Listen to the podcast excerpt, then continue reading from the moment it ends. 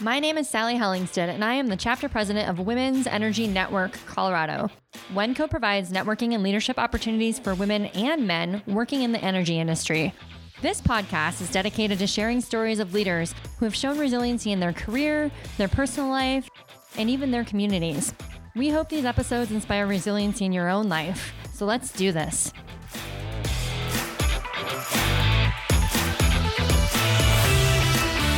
When I first heard the name Margot Timbel, it was when I was hired to run the Denver Petroleum Club. Everyone wanted me to reach out and figure out how to get her involved in our programs. For those who know me, you know that I have no shame. And so I tried and I tried and I tried again. But what I didn't realize at the time was that as I was coming into the industry, Margot was planning her exit out. She was literally the ungettable get for me. Fast forward to my success and finally getting her to agree to have lunch with me. Imagine my delight when I realized that she really is the total badass everyone talked about. So meeting Margot has been one of the highlights of my energy career. She is an unrelenting advocate for women and has been a huge factor in my success in this industry. And if you needed yet another reason to admire her, she quote unquote retired from oil and gas and started a nonprofit. Thank you so much for joining me today, Margot. Thanks for Let's having start me, Sally. out with I'm just a basic this.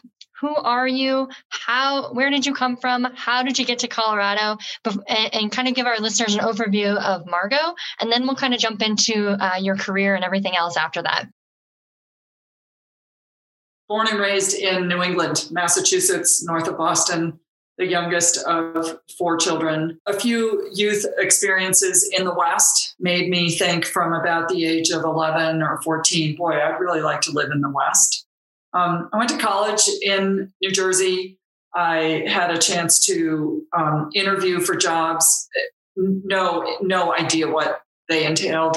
And I got myself uh, a good job in Colorado, did not know a soul. I came to Denver in my little Honda Civic in the fall of 1979 with uh, no friends, zero. Uh, just a very good job. I worked, uh, I had a startup job with Amoco Production Company. What an incredible place. Um, I love to sail. I love to ski. I've always loved to do those things. I love to hike. Um, my husband taught me how to fly fish, and I love to do that.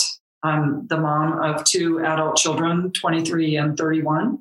Uh, there are four geologists in our family. I think I probably have the weakest academic credentials of any of them in terms of geology. And uh, so our road trips are fairly hilarious. Like we go looking for hand samples with folds in them, or did you notice the quarry? And I have a dog. I like to walk a lot. I am retired. I have totally flunked out of retirement, number one, by founding with Ned a really cool nonprofit called Comeback Yoga. I am trying to enter into retirement 2.0 with a little more emphasis on recreation and connecting people, mentoring people, but a little less administering um, comeback yoga. That's, incredible. I like that you have I'm retirement 2.0 on there since you didn't do it very good the first time. um, so let's jump into your career trajectory. You already mentioned that you started at Amoco right out of college. Talk a little bit about your experience with Amoco, how long you were there, which is always impressive, and then um, the next job that you had after Amoco. my business career, I think of it as a business career. It started out as a geoscience career, but it became a business career. Uh, Amoco, 20 years there. I was there from 79 to 99 and uh, stationed in Denver uh, very deliberately and on their part and my part. And then three years in Houston, sort of in the middle of that, 89 to uh, back in Denver by 92, not quite three years. And Amoco hired me. Um, I was a one of a crop. There was a crop of us. Uh, we were Ivy League students in geology, and Amoco's regional manager sort of went poaching on the territory of the New Orleans regional office. He said, "You know, I want to go get some of those Ivy League kids," and I happened to be one of them. I interviewed for my job in my really greasy, sweaty sweats. I was on the way to uh, crew practice. The boat couldn't leave the dock without me, but I had this on campus interview. So I literally showed up in, uh, you know, like waffle long johns and athletic shorts and three t-shirts. It's November, it was freezing. And so I, I didn't, you know, didn't dress up for that interview. It was Amoco's reputation for giving its employees a lot of responsibility was an attraction, and it was true. So I was calling a DST five weeks into the job, drill stem test, for those of you who don't know what that is. And it's based on a show and a well. And fortunately, you know, there was a really wonderful well site geologist in North Dakota, and he said, Yeah, I think we should test this. And I said, Okay, okay, we, will test this. Um, I didn't know what TD meant. I, I, actually was in an operations review, like first six weeks on the job, keep talking about TD, TD. And I sort of whispered to the guy that was sort of my, like, sort of kind of coach, you know, more senior guy. I said, is TD like touchdown? He said, no, it's total depth, Margot. So I didn't have the vernacular. I didn't study sedimentary rocks. I didn't have a master's degree. All I knew was, you know, get on it, ask a lot of questions, work hard. I want to mention a couple things that I loved about Amoco. So the training was great, and that's a benefit of a larger company. Uh, you get training early in your career in the many, many variables that are necessary to understand for um, being effective in this complicated, fascinating business. I also loved the responsibility early. Um, I it was like rise to the occasion for that. The people were terrific. They were smart and engaged and sociable. Um, Amoco was very committed to their people. There was a lot of training in soft skills as well as technical skills. And that suited me because I did have uh, leaning towards leadership. I told Sally this that, you know, if you look back to elementary school years, I was one of the kids on the playground that was labeled bossy. So I was the kid at the dinner table, youngest of four. Just to interrupt you really quickly about else. Amoco, um, how did you know when you were interviewing with interviewing with Amoco that they would be a good fit, or did you know and you just took a leap of faith? I didn't know. It was it was really simple. It was all about location. I I had a, another industry job offer. I think I'm not sure I can really remember, but it wasn't in Colorado, and so it was simple real estate. Colorado. And then you just got lucky because it turned location. out to be a really great company to work for for most of your career. Well, I think there. I think we're all sort of partisans for wherever we started, but um, there's a group of over like close to 100 of us that pre-covid we would get together once a year and have a reunion and when i go to the first tuesday luncheon group we, we did this once everybody in the room if you worked for amoco raise your hand it's like over 60% which meant these people had gone on to be entrepreneurs and independent and become the top leaders of their companies and they all had Amoco in their background. So we're we're very proud of ourselves. You know, that Amoco, it's just like any, you know, it's like people are proud of the college they but went to. You had a great experience at Amoco, and you did mention there were some benefits to it being a larger company because you got more training, you got more um, experience across different kind of skill sets, so to speak. And then the thing that I think is fascinating about your career that I I didn't know until we started doing this was that you've only had jobs with two different companies. Uh, and the second job was with Anschutz, which you moved into after Amoco. Can you let our listeners know a little bit about what caused you to leave Amoco and then how you uh, proceeded to work for Anschutz? So I left Amoco at the 20 year mark with the merger with BP. And I had an opportunity to go to Houston with BP. And I lived and worked with my family in Houston previously. And that was not part of my career trajectory. So it was a real easy no. There was no agonizing. There was agonizing earlier in the career. Should we, you know, we had a two career family. Should we go to this spot? Should we go to this spot? This one was easy. It's like, nope, not doing that with BP. It was partly, it was all Houston, but there was, I, I'm grateful that I didn't go down that BP merger pathway. Then I didn't have a job. Like, and I had never looked for a job. Getting an on campus interview is really easy. compared to looking for a job. And there are people listening to this who are looking for a job and they're in the same situation I was in, um, except more difficult times today. So this is where your network and the relationships that you have built come in not only handy, they're, they're essential. I was very focused when I worked at Amoco. I worked for Amoco, and uh, that included, fortunately, I was the chairman of a working interest owner committee, which meant we had partners. And I made good, sound working relationships with others on that committee. And I contacted them, and one in particular. We would have coffee periodically. In the working interest owner context, we had some competing business interests. We had unresolved business issues that we were both committed to resolving. We had a lot of difficult work that we did together. There was a lawsuit that was brought by this other entity, and we we dealt with that. So this relationship wasn't like uh, necessarily always friendly, but it was a business working, credible relationship. So we had coffee. I said, Hey, I need a job and I need to network. And is there anybody you can put me in touch with? And and then I didn't really hear anything. And I thought, well, that's too bad. And six weeks later, I got a phone call in the evening that said, You've got an appointment tomorrow afternoon, two o'clock, downtown with Mr. Anschutz. The job is Director North American Exploration. So you could have scraped me off the floor. And what had happened is he had learned of my availability and he had worked with his team to create a job description that somewhat fit my skills and to invigorate Anschutz exploration at that particular moment in time. Like there were like two rigs running in the Rockies then, some some incredibly low number. 1999, it was really grim.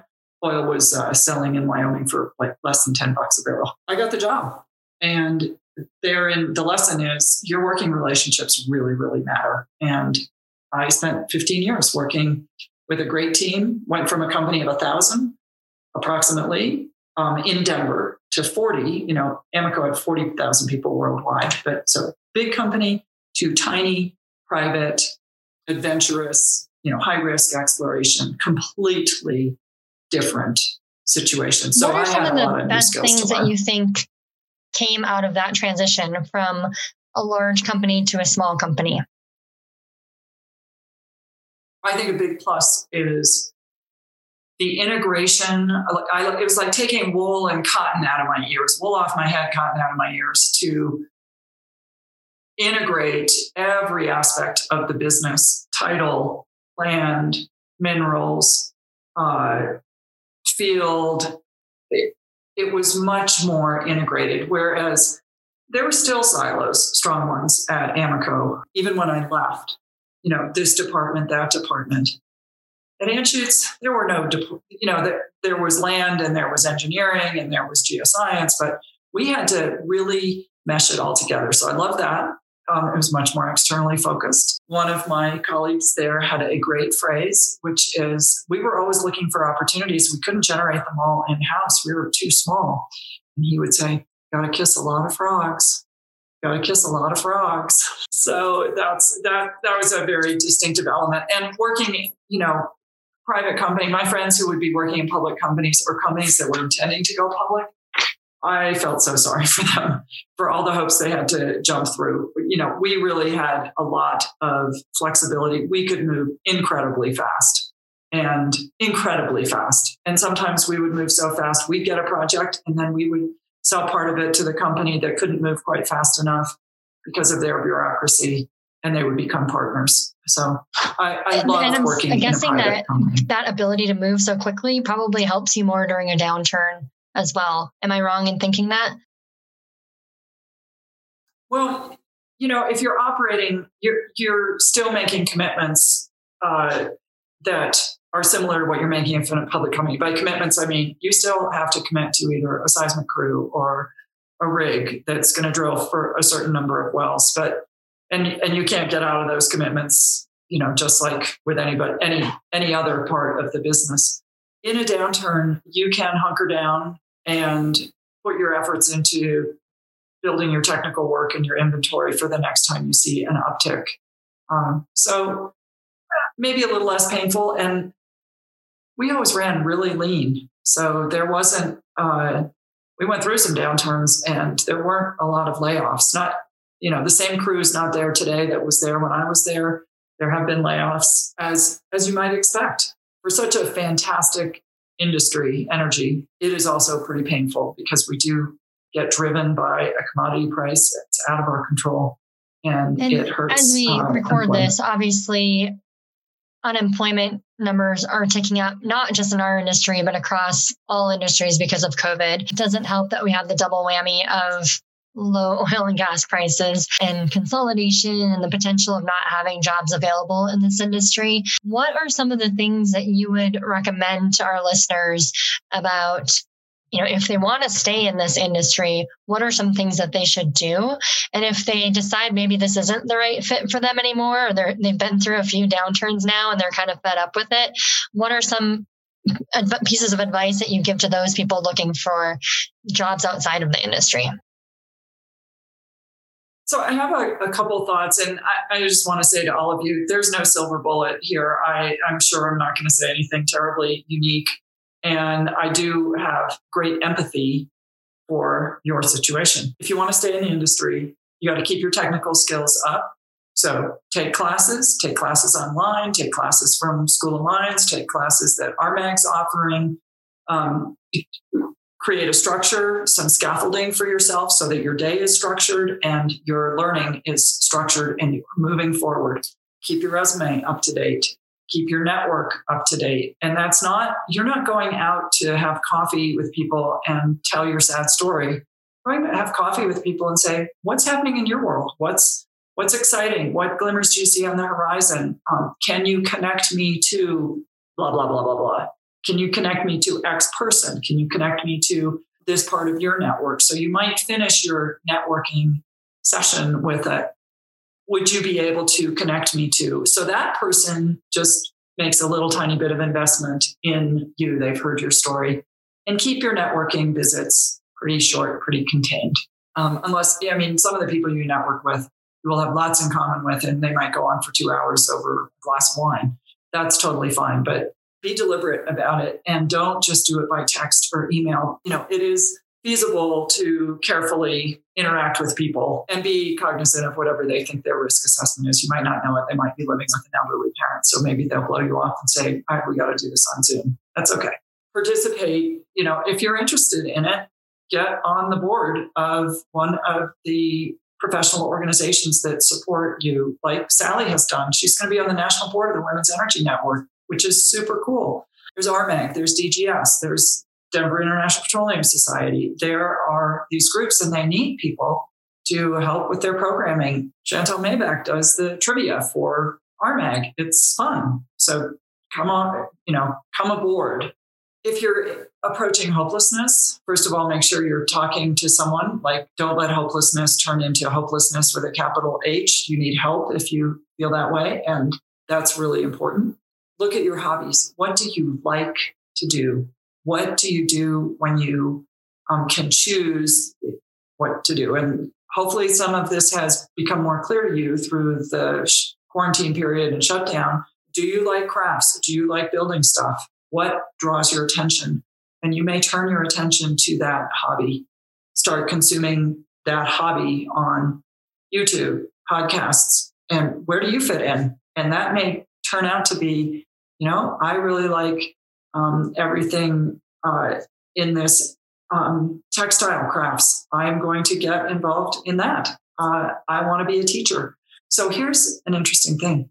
There are a lot of teachers who don't want to be teachers anymore. They are frightened of of everything that's coming at them in the classroom, technology and COVID. Maybe you want to go be an earth science teacher, or you want to go teach high school math or physics. Think about, boy, there might be some other situation where my gifts will be um, appreciated. And it's definitely not static, not static, and you have to be um, kind of I don't know right, the right analogy. You have to be clay and be able to mold different things as they come up arise in your life. So it's it's an interesting time right now. I feel like for everyone. Jumping into kind of our next section about leadership. What are how would you define your leadership style, Margot? And what are some key tips you can give our audience to become more like you in your leadership style? it, first of all, the first word that jumps to mind is collaborative. What does that mean? Hopefully, having around you, and if you're in a position, hiring and having around you really talented people, people who have skills different than yours. I always tried to have people around me who were smarter than me, smarter scientists, smarter thinkers, better planners. Get the smartest people in the room that you possibly can. And then your role as a leader is to help get the best out of them, help them be their best selves.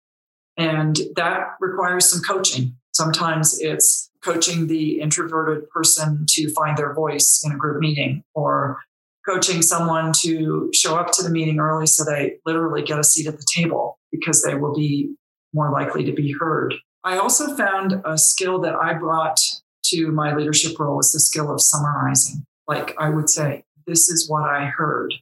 And then people could correct that or not, or some the uh, skill of clarifying, either through questions or summarizing. Those those communication skills are helpful. So lots of listening, two ears, one mouth. So make sure you sort of listen it, like you use your communication skills in a similar ratio. Another thing that I loved about leadership was uh, connecting people to each other. Have you talked with? Have you gone to see? Let's go do this together. Uh, let's call up that person. Maybe we should get a meeting together. And some of my greatest failures have been the flip side of that, feeling like, oh, that's exhausting and getting all these people together. Let's have a smaller group. And I, I had a disaster. I went the smaller group route at one point in one job situation, and the uh, the people who didn't get invited to the smaller group felt excluded, insulted, caused somebody to quit. It was such a stupid mistake. So don't let your energy for communication fail you. If you're feeling low energy, find a way to recharge. Be careful You're being recognized as a great leader. People really want you to mentor them and somehow get you involved in their life. How have you used mentorship in your life and in your both your personal life, your career, and even now? How has mentorship kind of been a factor in there and developed throughout the years? So I have a couple of really great mentors in my life. Um, One's my dad, who's passed away now. He was like the cheerleading type of mentor, always interested in what I was doing. He, occasionally, if I would send him something that I had written, some technical writing, he would send it back covered in red. like he was a pretty good writer himself. You can look for sort of the cheerleader type, the editor type, and they might be a family member. I would be really stupid not to mention my husband. He is a great mentor. He's the one who, like, I was terrified of going to work for Anschutz. And he said, This is the best job in Denver, You, like, you, got to be kidding. You're going to look someplace else. This is the best job in Denver. And it, it was from his experience and his perspective and his entrepreneurial bent. I'm I'm really strong in working in organizations, and he is really strong working for himself and contributing to organizations that way. You know, there are gonna there are gonna be some bosses out there who are going to see your talent and they're gonna want to help you. And their help might come in the form of creating little competitive exercises or needling you, and you, you might not recognize they're trying to help you. So you might ask them, you know, would you would you mentor me? Would you share what you're asking is would you share your experience with me so that I can accelerate my acquisition of experience and do a better job in this organization because everybody wants to accelerate. So you might have to, you might notice that somebody's like trying to give you some feedback and say, hey, maybe like would consider mentoring me and set up a comfortable schedule to do that. I want to say one thing about mentorship. It's not the same as sponsorship. And if you're working in an organization where you don't have a seat at the table, but my my euphemism is a seat where decisions are made and decisions are made about personnel or project distribution or who gets to work on what. Your mentor might also be your sponsor if they have a seat at the table, or they might not. And you might need to develop a sponsor relationship. And that's clearly with a boss, somebody up the hierarchical chain from you. In my experience, it was 100% a man. I don't think I ever worked for a woman boss. And the sponsorship thing is they have a seat at the table and they say, you know, this person, this rising light in our organization should be considered for this role or should be considered for this um, compensation or should be considered, you know, in worst case scenario, should be considered for more compensation because if it's someone who's been disadvantaged in previous compensation discussions, it's clear they're unbalanced. That's what a sponsor does. And this is this is a fine point. So if you are frustrated in your organization, but you'd really like to stay there, you like the culture, ask yourself if you, if there's anybody That's an excellent distinction between the sponsorship and mentorship. How do you know if somebody's going to be a better sponsor or a better mentor?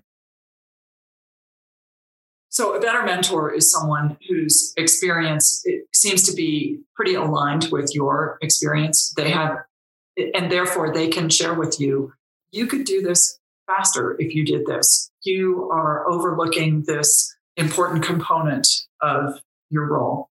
And the sponsor is the person who you know has a voice in the organization. So your mentor might not might be incredibly helpful to you in terms of project management or project progress.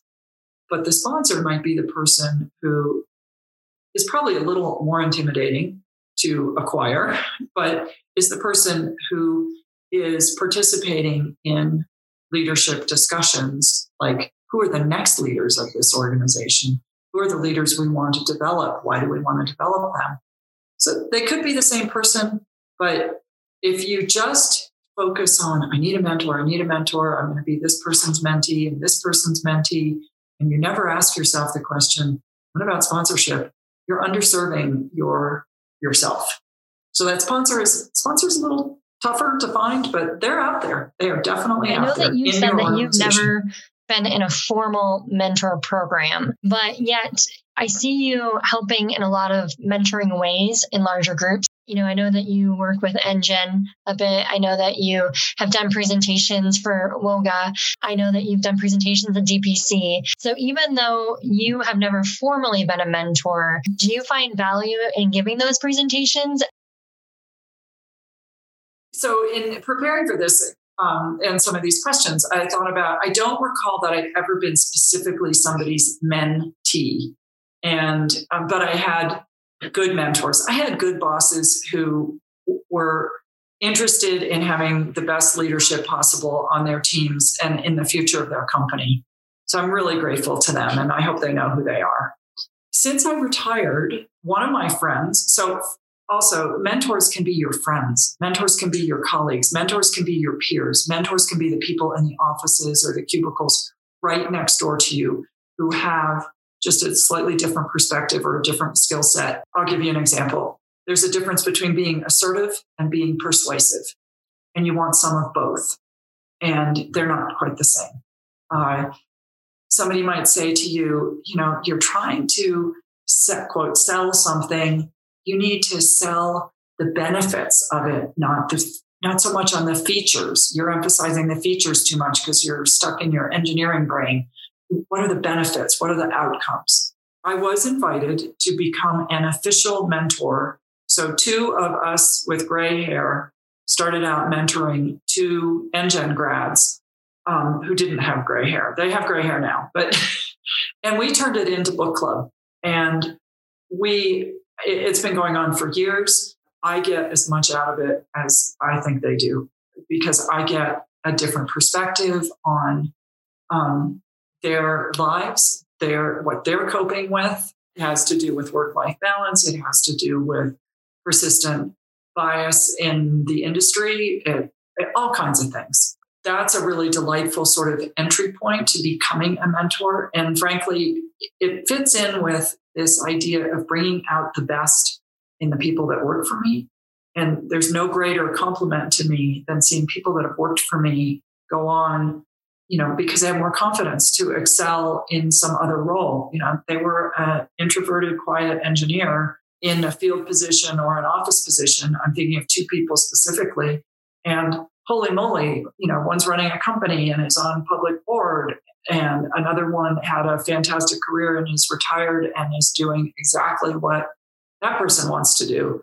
And I think of those as really thrilling examples of coaching. You know, I don't think I've ever success. asked you to be or formally asked you to be a mentor, but you do it in such small ways that I really appreciate it. Like you mentioned the first Tuesday group um, earlier, and you brought me as a guest to that. And I think we were the only two women uh, at the lunch that day. So just some of the opportunities you've provided me to expand my network have been hugely impactful. So I thank you for that. I want to kind of move now into retirement part two, or not retirement part two, career part two, I should say. Uh, I think the combination of your wanting to help people, your you know your your core value of helping people, and then your leadership style has really uh, made your next career move exceptional. And let's talk a little bit about comeback yoga now.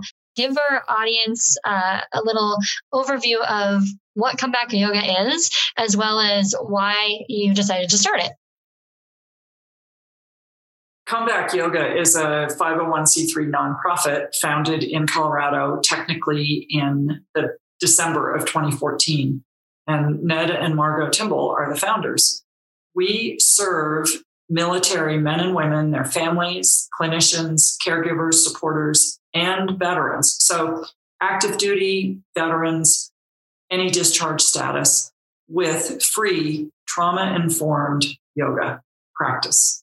Uh, this all started with a volunteer project of Ned's in 2012. He started teaching at the VA hospital in Denver at 10th and Clermont to inpatients, men who were suffering with post traumatic stress and had a diagnosis of post traumatic stress disorder. Ned and I are these geeky, nerdy people. We think the brain's really fascinating. And we have spent a lot of time studying neurology, neurophysiology, neurobiology, interpersonal neurobiology, brain, brain body interactions, trauma, how the body reacts to it, how it stores it, what effect it has on youth, adults, older people. Trauma is fascinating. It is present in all our lives. This is not unique to military, but the military part comes from our dads. Both our dads served in the military in World War II. They're both dead. We can both look at aspects of their life experience where their military service was actually a real downer for them and a contributor to depression. You know, if my dad was alive, he would probably do chair yoga with me. And I think it'd be really good for him. And sadly, uh, that really intersection didn't really occur in his life. So I've practiced yoga for a long time, Ned for longer. We are certified teachers. We love teaching it and teaching it to veterans, teaching yoga skills. It's really portable. It can be 10 minutes. It can be breath work. It can be breath and movement. Um, it's incredibly powerful. So we created this entity with the goal that it would be sustainable. This wasn't like a one-off. We we didn't go into this thinking, oh, this is just a flash in the pan. And um, we have two full time staff, one part time. So a tiny staff of just incredible women who run it. And Ned and I are board members and strategists, and sometimes we teach for comeback. Uh, it depends. So that is that that is how I flunked out of retirement. Like right after retiring, I got my teacher certification, and by May, I retired in February. and May, I was in a pretty filthy conference room at the VA hospital teaching yoga to every vintage of servicemen, you know, every branch, every vintage, and really loving it, really loving the service and the impact on them. You know, somebody who hasn't slept in ages and to be able to bring them to a level of nervous system downregulation that allows them to take a little nap. We are dropping this episode cool. in October, and on October 28th, which will just be one week away from this episode dropping, you are hosting the sixth annual breakfast for Comeback Yoga, uh, and I have been lucky to attend every year since, and or since it started. And the doctor that you have, and I know you mentioned her name offline, but I cannot, I can never remember it. But she is truly fascinating. You do, you guys do such a great job with the people you invite to this breakfast. Uh, in one, explaining how the trauma affects the brain and ways and how yoga can really help it. But then, two, having those personal stories of how it truly did help these people. So, let our listeners know a little bit about uh, what's going on at next week's breakfast and why they should attend with us. Well, it's a bring your own breakfast event because it's live on YouTube, on Comeback Yoga's YouTube channel. and it'll be uh, at 8 a.m. Mountain Daylight Time. So if you're listening to this in another time zone, just calculate from Mountain Daylight Time. If you want to get a 30 minute yoga practice with one of our teachers, a Navy vet, show up at 7:30 on YouTube Live. So bring your coffee or bring your snack. We'll just be there for 30 minutes. And there's three components to this event our annual video of one of our teachers this year. He's a combat vet and a comeback yoga teacher. Extraordinary story of resilience and comeback, like just extraordinary. And our science speaker, so Sally mentioned Patricia Alexander, who has spoken to our audience a couple of times. Her son has also spoken to our audience. Our speaker this year is one of her students and who also works with the military population and trauma. And our intent in our fundraising is it's relationship driven. So just like I talk about your career is relationship driven, fundraising is relationship driven. And we believe in a model where we give you some content that's um, really informative. Hillary's going to talk about science, the brain, the body. And our other speaker is a dear friend of ours who's a Vietnam vet. Her Vietnam service was as a nurse in a field hospital in really amazing circumstances. And how she's helped bring yoga to the Western Slope in collaboration with Comeback and what it means to her. We're going to do all this in 30, 30 minutes. You'll get the flavor of Comeback is grounded in science. Comeback yoga is grounded in science. And this ancient practice, which has these marvelous components of breath and movement, and why it will help make a more resilient population in Colorado, where we started, but worldwide, because with technology, we are teaching worldwide now, which is pretty, it's an extraordinary silver lining to COVID that comeback can go into people's homes, people who would never come to a yoga class. So that retirement 2.0 is uh, is sort of on the horizon, but my retirement failure is really this joyful thing that Ned and I have done together. We work really well together. And comeback yoga is the awesome. That's incredible. And as a reminder, the breakfast is Wednesday, October 28th at 8 o'clock a.m. Mountain Time. Uh, the thing that I love about it, not that I don't love the in-person ones, but I'm going to join the yoga this time at 7:30, which I've never done before because it was I'm going to have to shower to look good at this breakfast in person. But the nice thing about the virtual is that I can do the yoga, stay in my yoga pants, and have my breakfast while watching you. So I, I've been another benefit of, of COVID, right? I, uh, Sally, I have to give a shout out to you because we met through your first role at DPC, and you did persuade me to be a speaker for the mentoring program, which I loved doing. And then I and I helped you find some of the mentors, people who were more flexible with their time than I was. But Sally's the one who suggested to me, "Why don't you do it here?" And we did our first trial one breakfast um, one May, a really small one, and then we and then we've done five of them in the ballroom, 250 people. And it was Sally who said, do it here. And it was easy and convenient for people and a great deal of warmth and energy in that room for people greeting and seeing people that they might not have seen at any other event and a really content rich focus. So, Sally, you're the reason that a whole lot of this came well, together. I will always support it, but thanks for the shout out. That was was very kind of you. It might have been selfish. I might have said, "Hey, have it here." Oh, and by the way, will you speak at the DPC mentor program? It's probably how it actually happened, Margot. That's all right. It's, an exchange for many um, things. Well, I think I'm trying to think if there's anything from this morning that we haven't touched on that we should include. Well, I, w- I want to say to everybody who's um, probably struggling with what's my career going to look like? Am I going to have a career in this industry? You know, what are some things that you can like? Um, where's your, sort of where's your bedrock? That's a good geological analogy. And um, you may feel like you've just been plowed under by a glacier, but what are some of your bedrock behaviors that will support you? And um, starting your day with an intention an intention to um, get to the office, to to be curious, uh, an intention to be prepared is a good intention. An intention to be cheerful is a good intention. Nothing gets done without some teamwork. uh, how you deal with setbacks or mistakes, owning them, responding to them, um, how you deal with really anxious moments and giving yourself, your body, a chance to absorb whatever is making you anxious. That can be a euphemism for angry so that you can respond appropriately. It might be a coaching moment for one of your colleagues. It might be a coaching moment for your boss. It might be a coaching moment for yourself. It might be you just handled it in a really poor manner and you apologize with great authenticity the next day or within 36 hours. These are things that you can think about that sort of keep you grounded in forward, never straight. That's a tagline from a podcast I really enjoy, having nothing to do with the energy business. But I, it's sort of my motto. It's like, are you going forward today? Well, you might not be going straight, but are you going forward? And you can ask yourself that question to try to keep your head up and your energy level at the, at the level you need it to be at to cope with all the things in your life.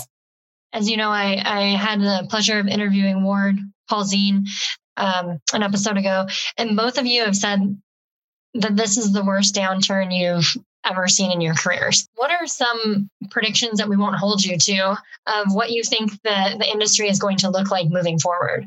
So I foresee the industry will be a lot smaller.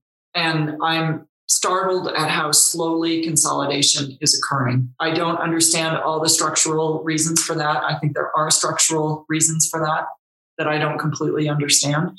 So I think that the industry will be much smaller. That means I think the same number of majors are going to be there. Uh, I think there will be several surviving really high quality independents. If you read if you read the details of the new Devon, you know, merged with WPX, there are some very clear financial behaviors baked into their governance that is put there, or it's those are intended to attract investor positive investor sentiment. Our industry has earned really low positive, low investor sentiment, and it's going to have to get headed in a positive direction. So, uh, smaller quality entities. So, what can you do? Well, you can try to be the best that you can be at the job that you do now. You can make sure that, that you are familiar with the complexity of the job. So it's not just about your corner of the geoscience world or your corner of the finance world or your corner of reserve reporting world that, you know, be thinking about integrating, integrating, integrating knowledge. I would stay current on the high quality folks who comment on our industry. Um, and I would avoid just the, I'd avoid all the memes and just look at the people who are really thinking about the industry. And I'm thinking about social media, for example. So don't overconsume, but don't ignore it either. If you decide that the complexity and the smart people, they're all fleeing the industry, you're either going to be the survivor or maybe you're going to go go to. And there are lots of other industries. All every every industry is experiencing great difficulty right now. So keep your spirits up. Keep talking to your friends, uh, talking to your family. There is no uh, great forecast.